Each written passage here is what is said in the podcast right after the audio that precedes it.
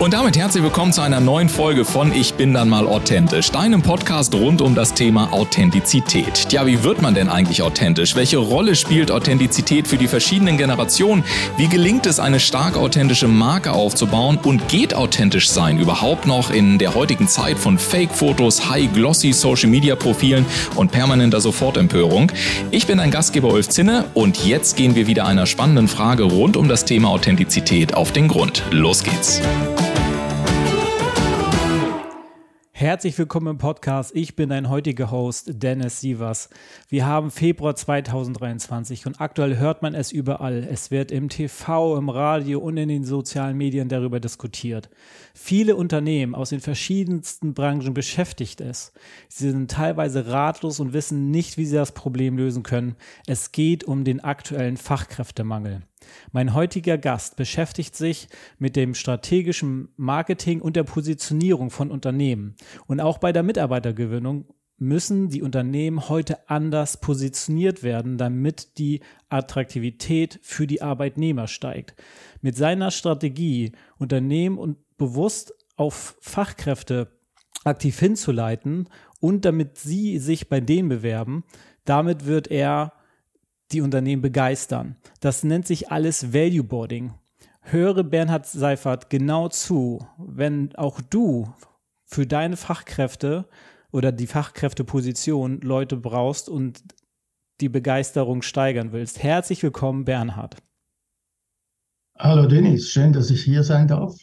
Ich bin da in Wintertour, das heißt einfach Wintertour, aber jetzt bei uns ist schon ein bisschen Frühling. Also ich freue mich auf ein neues Jahr und auf diesen Podcast. Ja, ich freue mich, dass du dabei bist. Wir haben in so unserem Vorgespräch ja auch einiges schon ähm, besprochen und das ist ja auch äh, genau deswegen auf diesem Thema mit dem Fachkräftemangel darauf ähm, hinzuleiten. Und was ich sehr spannend finde, Bernhard, du bist begeisterter Gleitschirmflieger.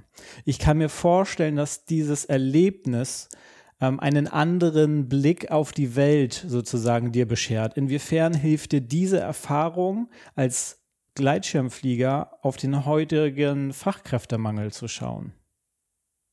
Äh, es gibt schon einige Parallelen. Einerseits bin ich über den Dingen, ich bin nicht über den Wolken, wie das Reinhard May gesungen hat, ich muss unter den Wolken bleiben, aber ich bin über den Dingen ein paar hundert Meter und da sieht man einfach neue Wege, man sieht die Zusammenhänge anders. Zum Beispiel hier in der Schweiz, wir haben viele Berge, wir haben Täler dazwischen. Und wenn du halt auf Gipfelhöhe bist, dann siehst du plötzlich, wie nah die zwei Täler nebeneinander liegen. Mhm. Findest entsprechend neue Wege. Und das trifft auch auf Firmen zu, die ich begleite. Mit meinem Blick von außen habe ich einfach eine andere Ansicht, wie die Firma unterwegs ist, als die Mitarbeiter, der Chef, die Familie und so weiter. Und das ist ein großer Vorteil. Ja, okay, also die Wege, die Verkettung zwischen Dingen zu sehen, die man natürlich, wenn man, ich sag mal, im Unternehmen sitzt, ähm, dann nicht mehr sieht, wenn du von außen drauf schaust oder von oben halt auch drauf schaust, dass du dann neue Verkettungen, Wege siehst, die man, wie man ja auch so schön sagt, man sieht den Wald vor lauter Bäumen nicht, ne? Ist ja auch ein anderer schöner Spruch, der dazu passt. Und mhm. ähm, was ich gut finde, ist, ähm, Du hast durch deine Dienstleistung mit vielen Branchen zu tun, die an Fachkräftemangel leiden. Was sind denn zusammengefasst so die drei größten Themen, was die Unternehmen und dessen Fachkräfte diesbezüglich beschäftigt? Also grundsätzlich ist es nicht branchenabhängig, wenn du Probleme hast, Fachkräfte zu finden. Mhm. Natürlich gibt es Branchen, bei denen wird verzweifelter gesucht, zum Beispiel Photovoltaik, eine neue Branche, die braucht dringend Fachkräfte. Da beginnt man ja erst, zumindest in der Schweiz und glaube ich auch in der EU, mit den Ausbildungen. Das muss man ja zuerst mal erarbeiten. Also hat man jetzt Elektriker gesucht und Dachdecker. Und das ist natürlich extrem schwierig, wenn da kein Nachwuchs da ist. Aber generell gilt für alle Branchen mal grundsätzlich die Frage, Warum soll ein Arbeitnehmer bei der Firma X arbeiten und nicht bei der Firma Y, wenn die Arbeit mehr oder weniger dieselbe ist? Mhm. Also sei es im Handwerk, sei es in der IT, sei es irgendwo in der Entwicklung etc. Es ist mehr oder weniger dieselbe Tätigkeit. Also hängt es ja nicht unbedingt davon ab. Das ist mal die Grundfrage. Also die Herausforderung ist eigentlich branchenübergreifend, je nachdem, wie groß das der Fachkräftemangel ist, mhm. umso gravierender wird natürlich das Problem für einzelne Betriebe. Aber Ich sehe da keinen großen Unterschied. Deswegen kann man mit dem strategischen Marketing eigentlich in allen Bereichen da richtig gute Unterstützung bieten. Okay, also gibt es äh, trotzdem, also wenn das ja alle Unternehmen sozusagen gleich ähm, verbindet, hast du aber trotzdem, wenn du mit, mit den entsprechenden Führungskräften redest, hast du so, ich sag mal so zwei, drei äh, Themen, was die äh, trotzdem beschäftigt? Also im Sinne von, ähm, was haben die vielleicht sogar gewisse Ängste, die sie bei dir aussprechen, die sie vielleicht niemals im Außen aussprechen würden, ähm, was die Zukunft angeht für das Unternehmen, wie sie das Problem lösen können, ähm, weil du ja dann der Experte bist, den sie ja reinholen, um da eine Lösung zu finden. Aber was beschäftigt die denn? Ähm, so im Detail? Was ist so der typisch, was sind so typische zwei, drei Äußerungen, die dir in fast jedem Unternehmen dann vielleicht begegnen, wenn du mit diesen Führungskräften und Unternehmern sprichst? Also ganz verallgemeinert ist es so, dass die Verzweiflung da ist. Man findet keine neuen Mitarbeiter, Fachleute. Die Alten oder die, die äh, das Geschäft verlassen, das Unternehmen verlassen, nehmen natürlich extrem viel Know-how mit und wenn die neuen, die dann endlich gefunden wurden, viel später eintreten, da ist halt ein extremer Wissensverlust einfach mal gegeben. Das zweite Problem ist, dass häufig ein bisschen Angst da ist, jemanden auszubilden auf firmenspezifische Lösungen, Probleme, Dienstleistungen, Abläufe etc. Und dann, wenn er dann eigentlich, oder sie natürlich immer auf, auf Frauen bezogen, äh, dann eigentlich einsatzbereit wären, dass diese Leute dann weiterziehen. Mhm. Und das Dritte ist ein existenzielles Problem. Firmen, die darauf ausgerichtet waren, in den letzten 20, 30 Jahren mit Wachstum eigentlich ihren Umsatz, ihre Rendite zu erarbeiten, dann kriegen die jetzt ein Problem, wenn sie nämlich statt 30 Mitarbeiter später nur noch 20 haben oder statt 90, 80, 70. Sie kriegen das gar nicht mehr gepackt, sie können das gar nicht mehr ab, arbeiten, was sie eigentlich an Aufträgen reinbekommen und umsetzen müssten, damit sie weiterhin rentabel sind. Ja, und da stellen sich schon einige Fragen. Also da geht es richtig ins Existenzielle. Ja, das, das glaube ich anhand ähm, deiner Beschreibung der drei Themen kann ich mir das sehr gut vorstellen. Ähm, und dann müssen ja, also dann ist man als Unternehmer ja auch vor allem in Zugzwang, so wir müssen jetzt was tun, weil wir wollen das ja äh, wir wollen das Unternehmen ja auch behalten und profitabel und es wäre ja auch schade bei den unter, äh, Unternehmen, die dann halt ja noch un, ähm, Angestellte haben, dass dann auf einmal die Angestellte auch einen Job äh, verlieren und somit ja auch, da hängen ja so viele Existenzen mit dran. Und äh, spannend ist, dass du gesagt hast, dass die dann Angst haben, wenn sie Leute ausbilden, dass die dann kurz danach dann gehen. Ähm, ist, ist das ein typisches äh, Phänomen, dass das oft passiert? Anhand dessen, äh, was du halt an, in den Unternehmen so in Kontakt bist? Ich denke, es passiert jedem Unternehmen. Hm. Das ist die Frage, wie häufig. Ja, das, ja, genau in die Richtung wollte ich gehen. Ja. Genau. Ähm, und die Gegenfrage ist eigentlich eher, warum ist jemand zu mir gekommen als Angestellter, Angestellte, hm. hat sich da reingekniet. Ich meine, diese Person ist ja offen und, und positiv äh, zu mir gekommen. Ja. Und warum verlässt sie meinen Betrieb wieder nach einem Jahr? Das ist mal die Grundfrage. Und diese Frage ist leider nicht sehr bequem. Denn das es stimmt. liegt ja meistens nicht am Geld, das hat man ja vorher bei der Anstellung schon besprochen. Es wird wahrscheinlich nicht am Job liegen, denn der ist ja mehr oder weniger ähnlich wie bei einem alten Arbeitsplatz. Es ist absehbar gewesen aufgrund der Jobbeschreibung etc., um, um was es geht. Also sind da andere Faktoren im Spiel. Und wenn man da halt hinterfragt und das der unbequeme Teil meiner Arbeit, aber der ist einfach wichtig. Ja.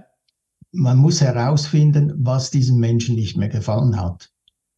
Und das kann nicht das Geld sein, das können nicht die Arbeitsstunden sein, sondern das sind sogenannte weiche Faktoren, also emotionelle Sachen. Die Menschen oder anders gesagt, für die Menschen ist der Lohn, der, das Gehalt erst an fünfter Stelle. Also es mhm. hängt damit zusammen, wie werde ich aufgenommen, wie ist die Wertschätzung, kann ich mich weiterentwickeln, kann ich etwas dazulernen, wie ist das Team, wie ist das Umfeld etc. Und erst nachher, weit hinten, ist der Lohn entscheidend. Viele Unternehmer, Unternehmerinnen haben immer noch das Gefühl, das Geld sei entscheidend. Ist es nicht. Denn im umgekehrten Sinn, wenn wir jetzt eine Firma nehmen, absolut äh, nicht wertschätzend, chaotisch, despektierlich und ein Psychopathen als Chef, dann kannst du noch so viel Geld zahlen. Die Leute werden nicht bleiben. Ja. Und also wenn man sich das mal klar macht, dann ist es einfach, das sind es ganz andere Faktoren. Ja, der zwischenmenschliche Aspekt. Mhm. Also das hört genau. ich raus. Das sind alles zwischenmenschliche Aspekte ähm, wie du sagst, ne, wie sind die Kollegen, wie sind die Vorgesetzten, ähm, habe ich das Gefühl, dass in mich als Arbeitnehmer investiert wird, also oder ist oder hält man mich klein, ne? also das sind ja auch so viele Themen, die ich auch in meinem äh, Privatumfeld, wenn ich mit Freunden bekannt rede, die angestellt sind, ne, das ist auch so, ich kann mich da gar nicht weiterentwickeln. Es ist, macht alles so viel Spaß eigentlich. So, die Arbeitskollegen sind toll, das Geld ist okay, aber irgendwie, ich habe kein, ich kann mich nicht weiterentwickeln. Also ich werde irgendwie mal klein gehalten. Oder ist es halt tatsächlich so, dass sie sagen, dass, also es ist alles toll, ich kann mich weiterentwickeln, das Geld stimmt, aber äh, die Kollegen sind einfach Ne, so, äh, so, genau. ich, so und, und, dann, und dann will man ja auch nicht permanent mit Kopfschmerzen nach Hause gehen, ne, nur weil man dann so ein Arbeitsumfeld hat. Aber wenn, wenn, wenn du in diese Härte gehst mit den Unternehmen und das halt auch klar ähm, ansprichst, weil das dann auch wahrscheinlich durch Nachforschung vielleicht auch rauskommt, weshalb die Mitarbeiter gehen, wie reagieren denn die meisten ähm, dann, wenn du das mal so klar auf den Tisch legst? Also wie, wie ist dann da die Bereitschaft, dann tatsächlich auf die eigenen Finger zu schauen, um den Fachkräftemangel entgegenzuwirken?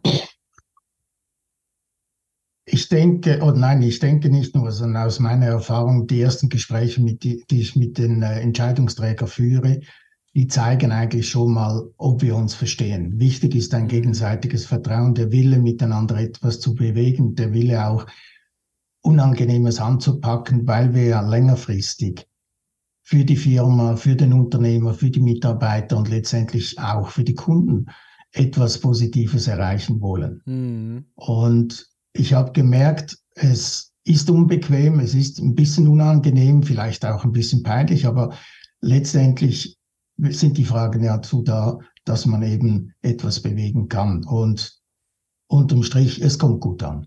Okay, das ist das, das ist ja der wichtige äh, Faktor dann am Ende des Tages. Und wenn du sagst, das kommt gut an, also die Unternehmen ähm, würden dich ja nicht buchen, wenn du keine entsprechenden Ergebnisse dann erzielen würdest. Ähm, wenn, wenn jetzt ein neues Unternehmen auf dich zukommen würde, oder wir haben jetzt hier Zuhörer und ähm, Unternehmer dabei, wie würdest du in diesen Unternehmen reingehen, um die Lücke der Fachkräfte zu schließen? Also was wären so drei erste Schritte, worauf du achtest, ähm, um dort anzusetzen und ähm, um neue Mitarbeiter für die zu finden? Also was ist deine Methode, deine Strategie dahinter? Ähm, es geht eigentlich um über vier Schritte. Der Schritt eins ist eben die ein bisschen unbequeme Frage, warum sollen Menschen bei dir arbeiten? Mhm. Da geht es um Werte, da geht es um Missionen, Visionen, äh, eine, äh, wie sagt man, Einstellung zu den Menschen, zur Arbeit, zum Umfeld etc. Und das ist nicht zu gewichten. Es gibt für alle Arbeitsbereiche und auch alle Arten von Betrieben auch Menschen, die dort gerne arbeiten. Aber es macht einfach keinen Sinn, die Falschen da zu motivieren, da mitzumachen, weil sie werden früher oder später rauskommen. Also es geht mal wirklich darum, warum sollen die Menschen bei dir arbeiten? Der zweite Schritt ist dann zu gucken, was bietet man diesen Menschen, die man sucht? Was unterscheidet mich von den Mitbewerbern? Was können sie bei mir mehr machen? Hm. Also welche Bedürfnisse kann ich befriedigen bei genau. meinen ähm, Angestellten? Genau. Mhm. Ja. Mhm. Also ich habe ja 15 Jahre Gastronomie gemacht, das ist ein Mikrokosmos, aus dem kann ich immer wieder Erfahrung schöpfen und ja. das dann wieder umsetzen in andere Branchen. Zum Beispiel in der Gastronomie, in den weltberühmten Restaurants wie das Noma in Kopenhagen. Da arbeiten Spitzenköche kostenlos, zahlen sogar selber ihre Verpflegung und ihre Unterkunft, nur weil sie dort etwas lernen können. Also wenn du einen Betrieb hast, den den Menschen wirklich etwas bringt, wo sie äh, befähigt werden, wo sie etwas lernen, wo sie weiterkommen und etwas mitnehmen können, dann gehen sie mit Begeisterung hin. Mhm. Und jeder Betrieb hat irgendetwas, was Menschen begeistern kann. Zum Teil wissen sie es einfach nicht. Ich habe für in der Schweiz für eine größere Firma das Ganze ähm, mitgemacht. Wir haben von der Personalabteilung gewisse Vorgaben bekommen. Ja, wir sind gut deswegen und deswegen hat irgendwo ihre Liste geschickt und ich habe mir gesagt, ich gehe mal direkt zu den Menschen, die halt dort arbeiten und frage die, warum dass die in Schichtdienst arbeiten, in einem Großraumbüro arbeiten etc. Und da kamen ganz andere Sachen raus, als die Personalabteilung geglaubt hat. Hm. Das sind kleine menschliche Gesten, die halt eben extrem ankommen und die die Leute so schätzen, dass sie in ihrem eigenen privaten Umfeld dann auch Werbung machen für ihre Stelle, weil jeder fragt, da ist so eine große Firma, Großraumbüro, was machst du? Du hast nicht mal einen eigenen Arbeitsplatz, du musst dir einen suchen da in den Büros. Ja, aber weißt du, das ist toll und das ist toll und wenn es so richtig heiß ist, da kommt der Chef manchmal einfach mit einer Kiste äh, Eiscreme und, und schenkt uns jede Eiscreme einfach so spontan. Das sind doch coole Sachen. Wir haben ja. Früchtekorb, kannst dich jeden Tag bedienen. Was und so das sind nicht die Geschichten, die die, die Personalabteilung aufschreibt, sondern das sind die Geschichten, die die Menschen dann halten. Mhm. Nur die Personalabteilung fragt leider nicht. Ja, das und das gehört eben mit zum Job.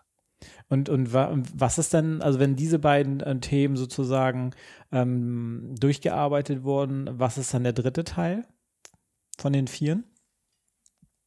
Der dritte Teil ist, wir überlegen uns, wo finden wir diese Menschen. Also wir gehen auch ins aktive Recruiting, mhm. was man früher gekannt hat von den Headhuntern zum Beispiel, machen wir jetzt in gewisser Weise auch. Eine Marketingabteilung ist eigentlich normalerweise dazu da, Kunden zu bewerben auf den sozialen Medien, auf anderen Kanälen, wo sie auch eben diese Kunden immer erwarten. Dasselbe mhm. machen wir eigentlich mit unseren sogenannten internen Kunden, eben potenzielle neue Mitarbeiter. Wo sind die? Wie sind sie unterwegs? Soziale Medien, in welchen etc. Und da beginnen wir oder zeigen es den Kunden, wie sie es dann machen müssen, weil wir machen das eigentlich nur kurz, indem wir das anlernen, zeigen, ja. aber übernehmen sollten sie es eigentlich im Normalfall selber. Wir zeigen ihnen, wie sie das eben auch machen können für die internen Kunden. Also was macht das Team? Was sind die besonderen Herausforderungen? Was sind die spannenden Projekte, die hier umgesetzt werden? Wie ist das Team? Wie arbeitet das zusammen? Und solche Posts werden eben auch gezielt in den sozialen Medien verbreitet, so dass die Firma auch als Arbeitgeber bekannt wird, nicht nur mit den Dienstleistungen, die sie verkaufen will. Und wenn man dann sieht, da reagieren Menschen darauf, dann geht man die auch gezielt an. Auch dafür mhm. gibt es Strategien. Denn man weiß ja, mindestens 50 Prozent der Arbeitnehmer sind grundsätzlich offen für eine Veränderung. Das ist nicht negativ, hat auch nichts mit interner Kündigung zu tun, das ist dann schon eher die dramatischere Schiene, aber man ist grundsätzlich mal ein bisschen offen. Ja. Nur auf der anderen Seite, die Menschen wollen keine Veränderungen, sie haben Angst davor. Das heißt, wir nehmen diese potenziell Interessierten an der Hand und zeigen ihnen eben, was wir in unserer Firma machen, was ist unser Team, wie, wie sind wir unterwegs etc. Wir generieren also ehrliches Interesse.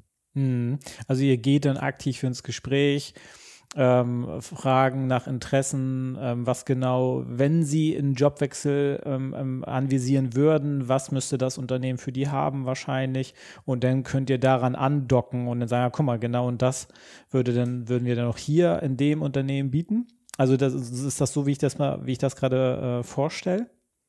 Ja, das ist so genau richtig. Okay, ja, alles klar. Dass wir die Bedürfnisse erkennen, herausarbeiten und dann zeigen, dass wir eben die decken können oder unter Umständen auch nicht. Mhm. Aber das ist auch okay. Und das ist dann sozusagen der Prozess, wo sich das Unternehmen ja bei den Arbeitnehmern bewirbt. Ne? Und nicht andersrum, sondern hey, genau. äh, wir sind hier, wir haben Interesse an, an dir ähm, was, was, ist dir denn wichtig und können diese, können wir das matchen, was dir wichtig ist? Ähm, ja, das ist auf jeden Fall ein, ein, spannender Weg, da mal ranzugehen, anstatt zu warten oder zwar natürlich auch Arbeitnehmermarketing zu machen, ähm, aber so ist es ja auf der ganz andere Weg, dass das Unternehmen oder ihr sozusagen dem Unternehmen zeigt, hey, anstatt zu warten und Anzeigen zu schalten, dass sich jemand bewirbt, sondern aktiv reinzugehen, Kontakt zu suchen, vielleicht auch Leute, würde ich jetzt, also meine spontane Idee ist, ich suche mir äh, schon Leute raus, die vielleicht äh, interessant wären für gewisse Positionen, ver vernetze mich auf LinkedIn mit denen, ähm, guck, was die posten, kommentiere da vielleicht, baue da vielleicht auch schon mal Kontakt auf und ähm, wenn denn mal eine Position ähm, dann schon erst frei wird, dann kann ich da ja auch schon mal ähm, so rangehen. Ähm, oder halt, wie du das sagst, halt, wir haben jetzt auf jeden Fall Fachkräftemangel, wir brauchen drei, vier neue Leute und wir gehen raus. Also wir müssen die Leute sozusagen begeistern für ein neues Unternehmen und das dann für uns. Und das finde ich auf jeden Fall ein spannender Weg. Du hast das Ganze dann ja auch Value Boarding genannt, dieser gesamte mhm. Prozess. Ähm, und ähm, der Kennenlernprozess geht ja, glaube ich, sogar noch weiter, wenn ich mich an unser Vorgespräch erinnere. Wenn, wenn jetzt jemand sagt, hey, das hört sich schon mal so toll an, was passiert denn dann als nächstes? Vielleicht noch ganz kurz zurück zur ersten Stufe. Wir machen das ja nicht unbedingt zum Spaß, dass wir nach den Werten, Visionen etc. fragen. Das mhm. ist die Grundlage dafür, dass wir, das hast du richtig verstanden im Vorgespräch, das Value Boarding ist eigentlich ein umgekehrter Rekrutierungsprozess. Das heißt, aus den ersten Gesprächen erarbeiten wir für die Firma ein Motivationsschreiben der Firma. Wir arbeiten einen Lebenslauf. Was ist die Firma? Wo kommt sie her? Wo will sie hin? Was hat sie für Werte etc. Also analog des Bewerbungsschreibens eines potenziellen Mitarbeiters, inklusive aber auch der Referenzen der jetzigen Mitarbeiter. Ah. Also ich habe ein komplettes Bewerbungsdossier einer Firma und dieses überreiche ich jetzt zum Beispiel dir, Dennis, denn mir ist aufgefallen, wie du unterwegs bist. Du könntest super zu unserem Team passen. Und hiermit überreiche ich dir die Bewerbung meiner Firma.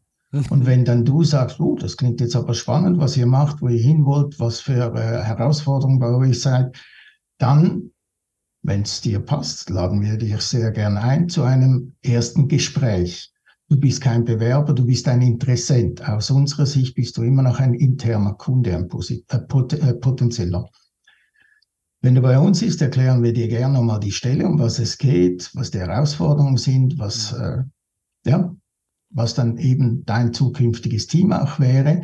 Und wenn das dich interessiert, dann, und das ist der entscheidende Schritt, wirst du eingeladen für drei im Minimum und im Normalfall für fünf Tage im Team zu arbeiten, dort, wo dann dein zukünftiger Arbeitsplatz wäre. Mhm. Dann kommt die große Frage, ja, aber da muss ich ja einiges von meinem Urlaub dran geben. Ja, das ist so. Das wäre jetzt nämlich einer meiner ja, nächsten Fragen gewesen. ja, natürlich. Das ist die übliche Frage und die ist völlig berechtigt. Erstens wird das abgegolten. Also es geht kein, da ist kein Verlust da. Aber es geht um, um zwei Dinge. Es geht einerseits darum, wenn du sagst, das interessiert dich und wir reden davon, dass du vielleicht zwei Jahre, fünf Jahre, noch länger im Betrieb äh, bist, dann ist es doch wirklich wichtig, dass du dir diese Stelle mal genau anschaust. Du bist dann mit den acht Stunden am Tag länger bei uns in der Firma als zu Hause. Mhm. Dann sollte dir doch das Umfeld passen. Das ist für dich. Und es ist aber auch zum Schutz unseres Teams. Denn wir wollen nicht einfach irgendjemand da reinstellen ins Team und sagen, ja, das ist jetzt der Herr Meier, der ist jetzt einfach da. Und die denken, uh, okay, wer ist das? Was kann er? Wie passt das? Und so weiter. Nein, wir wollen das Team schützen, weil wir der Meinung sind, ein Team, das miteinander gut auskommt und kooperiert, ist eigentlich als Gruppe viel, viel produktiver und viel interessanter auch für das Unternehmen, als wenn sie einfach zusammengedrückt, gestückelt werden. Ja. Also, Du arbeitest bei uns mindestens drei Tage, im Normalfall eine Woche, inklusive Kaffeeecke und Kaffeeklatsch. Alles okay. Jede Firma hat auch ihre Schattenseiten, ist normal. Nach einer Woche kommt das Team und sagt mir, hey, Dönis, den brauchen wir, der ist echt top, der ist menschlich super, der ist fachlich top, den wollen wir unbedingt. Und du, Dönis, kommst auch und sagst, hey, passt mir hier, das gefällt mir. Und jetzt, erst jetzt, sprechen wir über das Gehalt. Mhm. Im Normalfall, wenn du dich bewirbst, dann hast du irgendeine Gehaltsvorstellung. Ich sage ja. jetzt irgendeine Zahl, das mag einige Zuhörer irritieren in der Schweiz. 90.000 Jahressalär, das wäre jetzt so deine Vorstellung. Gut ausgebildeter IT-Spezialist, ich will 90.000. Gut. Bei unserem Prozess wirst du merken, wie es in der Firma läuft, wie das Team ist, was die Herausforderungen sind, die Arbeit.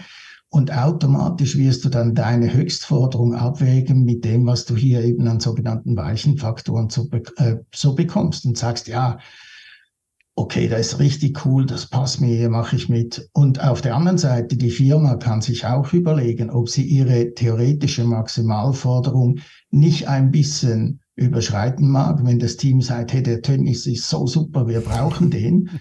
Was kostet die Firma mehr? Dir, Dönis, vielleicht sage ich jetzt mal 8000 Euro oder Franken im Jahr mehr zu bezahlen, als wir eigentlich geplant haben. Dafür ein produktives Team zu haben, keine neuen Rekrutierungskosten, nicht wieder auf die Suche gehen etc. Das ist die Entscheidung, die die Firma fällen muss. In den meisten Fällen ist die Entscheidung eigentlich klar. Ja, klar, vor allem beim Fachkräftemangel. Der letzte ja. Punkt ist noch, wenn eben beide miteinander drei bis fünf Tage zusammengearbeitet haben, dann sind sie auch eher bereit, wenn es irgendwo mal Reibereien gibt oder Auseinandersetzungen, Diskussionen, dass die sich dann eben auch wieder finden. Also alles in allem geht es eben um Werte. Und wir haben festgestellt, dass Firmen, die das so durchziehen mit uns, mit unserer Begleitung, dass die einfach viel mehr Erfolg haben. Ja, also ich finde find den Prozess finde ich echt klasse. Ähm, vor allem auch, dass auf so viele zwischenmenschliche Themen geachtet werden ähm, und dass dadurch natürlich der, der Zusammenhalt ja schon, wenn man so drei bis fünf Tage mit, mit den neuen Menschen zu tun hat, mit denen man ja auch potenziell zusammenarbeitet, kann ich dann ja auch, ich sag mal, wenn man einen Tag irgendwo ist, dann kann man vielleicht, jeder kann noch irgendwie so eine Maske aufsetzen, sage ich mal.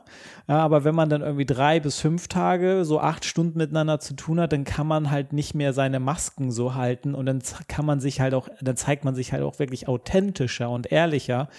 Und wenn mir dann die Leute mit ihren mit, äh, mit, mit ihrer Authentizität und halt auch mit ihr, mit ihrer Art und Weise, wie sie ticken. Und halt auch jeder hat seine Macken, dass ich dann auch sagen kann, hey, komm, also es ist zwar eine Macke, aber mit der komme ich klar, damit, ne, ich habe, ich bringe auch Macken mit. Und wenn die auch damit klarkommen, ist alles super, ähm, dass man dann sagt, okay, komm, das, das wäre doch ein passender Match für beide Seiten, warum nicht? Ähm, deswegen finde ich das, finde ich das ziemlich spannend, wie ihr das äh, macht und da so rangeht. Und ähm, finde das äh, klasse. Und ich würde jetzt gerne, weil wir jetzt schon echt schon in die Tiefe gegangen sind und unsere gute alte Ich bin immer authentisch Manier ist, dass wir so zwei bis drei Gegenstände von unserem Gast sozusagen ähm, wünschen, dass er ähm, was davon erzählt, was die Gegenstände dann für persönliche oder vielleicht auch für berufliche Hintergrundgeschichten haben, weshalb die so wichtig sind.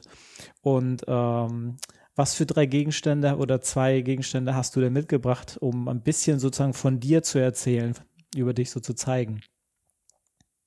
Also den einen Gegenstand habe ich nicht unbedingt mitbringen können, weil der einfach zu groß war. Das wäre nämlich mein Gleitschirm. Ja, damit habe ich schon gerechnet, dass das kommt. ich habe, äh, ich könnte hier das Foto einblenden, aber ich weiß nicht, ob du das jetzt technisch lösen könntest. Nee, so eine typische jetzt, Aufnahme. Jetzt, also es wird ja auch, wird ja jetzt auch gerade keiner sehen, weil wir das ja ähm, als Genau, wir sehen das nicht.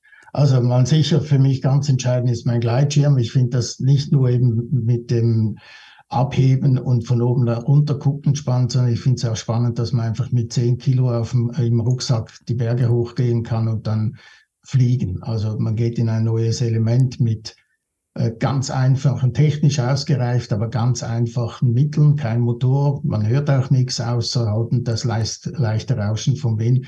Und das ist schon für mich extrem faszinierend. Ja, also äh, rein von diesen paar Wörtern, die du gerade, wie du das beschrieben hast, hat das was Meditatives? Also, dass du so, weil man ja völlig bei sich ist. Also, klar, man muss auf seine Umgebung achten, aber du bist ja irgendwie in dem Moment ja auch völlig für dich, oder? Du bist, also das ist ja reine Zeit, Qualitätszeit für dich. So würde ich das jetzt gerade sehen. Ne? Absolut. Ja. Also man, man guckt ja immer ein bisschen Wetterbericht, das macht ja jeder Sportler, der draußen unterwegs ist. Und wenn man halt sieht, es zeichnet sich da was Gutes ab, dann äh, ja, beginnt die Vorfreude.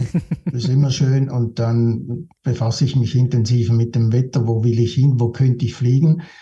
Äh, Leute, die nicht so mit dem Gleitschirmfliegen äh, sich auskennen, wir versuchen eigentlich möglichst lange oben zu bleiben und möglichst große Strecken zu fliegen. Das ist also nicht wie Fallschirmspringen oder Bungee-Jumpen, mhm. sondern wir starten und versuchen dann thermisch aktive Spots, also heiße Felsplatten zum Beispiel, zu nutzen, ähnlich wie die Raubvögel da hochzukreisen und dann zum Beispiel ein Tal zu überqueren, am nächsten Berg wieder Anschluss zu finden und so auf Strecke zu gehen. Und da ist einerseits dann die sportliche Herausforderung, schaffe ich es, kriege ich da vorne wieder Anschluss, finde ich da irgendwo so eine warme Quelle, die mich wieder hochzieht. Mhm. Und ähm, ja, das Meditative kommt auch, das ist schon so. Also 500, 600 Meter über Grund, unten hört man nichts mehr von der Autobahn, sind nur noch Ameisen unterwegs, aber auf der anderen Seite, wenn der Bauer das Heu mäht, dann riecht man es eben dann wirbelt es vielleicht auch mal ein Schmetterling hoch, man dreht seine Kreise mit Raubvögeln im Abstand von 20 Meter. Das sind schon meditative und super eindrückliche Dinge und die man so richtig dann auch ein bisschen Ballast ablassen kann. Ja, das, aber das hört sich schon cool an. Und ich glaube, muss ich da auch nochmal auf meine To-Do-Liste schreiben, Gleitschirm fliegen. Mach das. ähm, und was wäre denn so dein zweiter Gegenstand? Äh, ist ein bisschen ähnlich. Ähm, früher Heute habe ich es wegen Gleitschirmfliegen ein bisschen zurückgesteckt, aber früher war ich äh, wirklich begeisterter Surfer, also Wellenreiter. Oh, das cool. wäre dann halt mein Wellenreitbrett. Auch da wieder ähnlich. Das zieht sich, glaube ich, bei mir so sportlich gesehen durchs Ganze. Das äh, wieder mit einem einfachen Ding, mit einem Brett in die Wellen und beim Auf und Ab der Wellen, da spürt man einfach, dass man unscheinbar ist, dass man eigentlich im Großen und Ganzen gar nicht so bedeutend ist. Das ist auch ein bisschen so eine Demutsgeschichte auf der mhm. anderen Seite, wenn sich halt die Wellen aufbauen vor dir, zwei, bei mir als Schweizer natürlich. So zwei Meter ist schon ziemlich hoch oder drei Meter und das ist natürlich nichts mit Hawaii etc. Aber nur schon dieses Glücksgefühl von der Welle dann mitgenommen zu werden, die da runter zu reiten, ein paar Sekunden da dieses Element in der Senkrechten zu spüren, das ist schon extrem eindrücklich. Also ja. alles das ist ein cool. bisschen zusammen. Sport, Rasanz und dann doch diese Demut vor den Elementen. Ja, also ja, ich wollte gerade sagen, es ist einmal die, einmal die Luft und einmal das Wasser mit dabei. Jetzt, jetzt fehlt nur noch, dass du sagst, du hast doch noch ein Thema mit Feuer. also wenn wir über das Grillieren reden wollen oder Grillen, wie es in Deutschland, wir in der Schweiz sagen Grillieren. Deutschland heißt Grillen. Ja. Äh, können wir darüber reden? Als Ex-Gastronome natürlich koche ich gerne. Das ist auch so. Also da hast du jetzt genau den Punkt getroffen. Ich finde das auch extrem ähm, beruhigend, befriedigend, sich Gedanken zu machen, was will ich einkaufen, dann durch den Markt zu gehen, zu gucken, was jetzt saisonal jetzt gerade angesagt, was gibt's an frischen Produkten und die dann schon im Geiste ein bisschen zu kombinieren und sich darauf zu freuen, die auch zu verarbeiten und letztendlich auch mit Freunden zu genießen. Also das ist definitiv der dritte Punkt. Ja, super. Okay. Luft, Wasser und kulinarische Sachen für den Magen natürlich. Man muss ja auch ja. die Kraft tanken, das ganze Sportliche auch um, umzusetzen. Ne? Das ja, kommt ja auch noch also hinzu. Genießen gehört schon dazu. Man arbeiten ist toll, befriedigend, weil man eben was oder weil ich was bewegen kann. Mm. Aber der Genuss, diese Freude, diese Emotion gehören mich immer dazu. Ja, das finde ich klasse. Ähm, du hast gerade ein Wort gesagt, da will ich gerade sogar drauf einsteigen. Bewegen. In welche Richtung möchtest du dich dann noch beruflich bewegen? Was ist denn so dein nächster Schritt, dein nächstes Ziel, was du ähm, erreichen willst? Was, was, was steht bei dir so auf der Liste? Ich bin jetzt dran mit einem äh, Partner, den ich kennengelernt habe über, über LinkedIn. Wir haben ähnliches, ähnliche Gedanken, ähnliche Ideen und wir wollen das jetzt eigentlich gemeinsam anpacken, dieses strategische Marketing für die Fachkräftesuche. Ah, okay, cool. Bis jetzt war ich alleine unterwegs und ja, doch, wer weiß, wie es ist, alleine zu arbeiten und dann äh, sich zu einem Team zusammenzufinden. Nicht Angestellte, sondern ein Team von Gleichwertigen, der weiß schon, dass das eine Herausforderung ist. Ich finde sie super spannend, ich freue mich auch drauf. Ja, cool, das hört sich auf jeden Fall spannend an. Na, super. Also danke schon mal für diese persönlichen Einblicke. Und du, lieber Zuhörer, wenn du aus dieser bisherigen Folge, die recht kurzweilig für mich war, ich habe schon gerade gesehen, wir haben schon 33 Minuten auf der Uhr, das hat sich gar nicht so angefühlt. Aber wenn du, lieber Zuhörer, sagst, hey, der, der liebe Bernhard, der hat was, der hat coole Ansätze, der hat was mitgebracht, worüber ich noch gar nicht nachgedacht habe, denn sucht Kontakt zu ihm. Alle Links zu seiner Webseite und auch seinem LinkedIn-Profil sind in den Show Notes. Also klickt euch da durch, nehmt den Kontakt zu Bernhard auf und dann sage ich bis zum nächsten Mal. Ich wünsche euch alles Gute und auch dir, lieber Bernhard. Schön, dass du da warst. Schön, dass wir diesen Austausch hatten, sodass wir auch in diese Tiefe gehen konnten, sodass die Zuhörer was mitnehmen konnten. Ich danke dir für deine Zeit und bis bald. Danke dir, Dennis. War wirklich auch für mich großartig. Vielen Dank. Ja, gerne, gerne.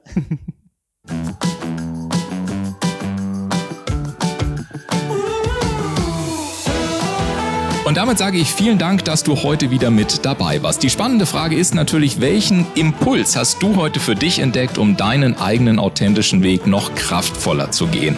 Lass es uns gerne durch einen kurzen Kommentar zu dieser Episode wissen oder sende uns eine E-Mail an podcast.ulfzinne.com. Und denke auch noch daran, wenn du regelmäßig die besten Tipps und Erkenntnisse meiner Gäste kostenlos erhalten möchtest, dann trage dich jetzt kostenlos auf www.ulfzinne.com slash podcast ein. Wir hören uns in 14 Tagen wieder. Bis dahin, mach es gut.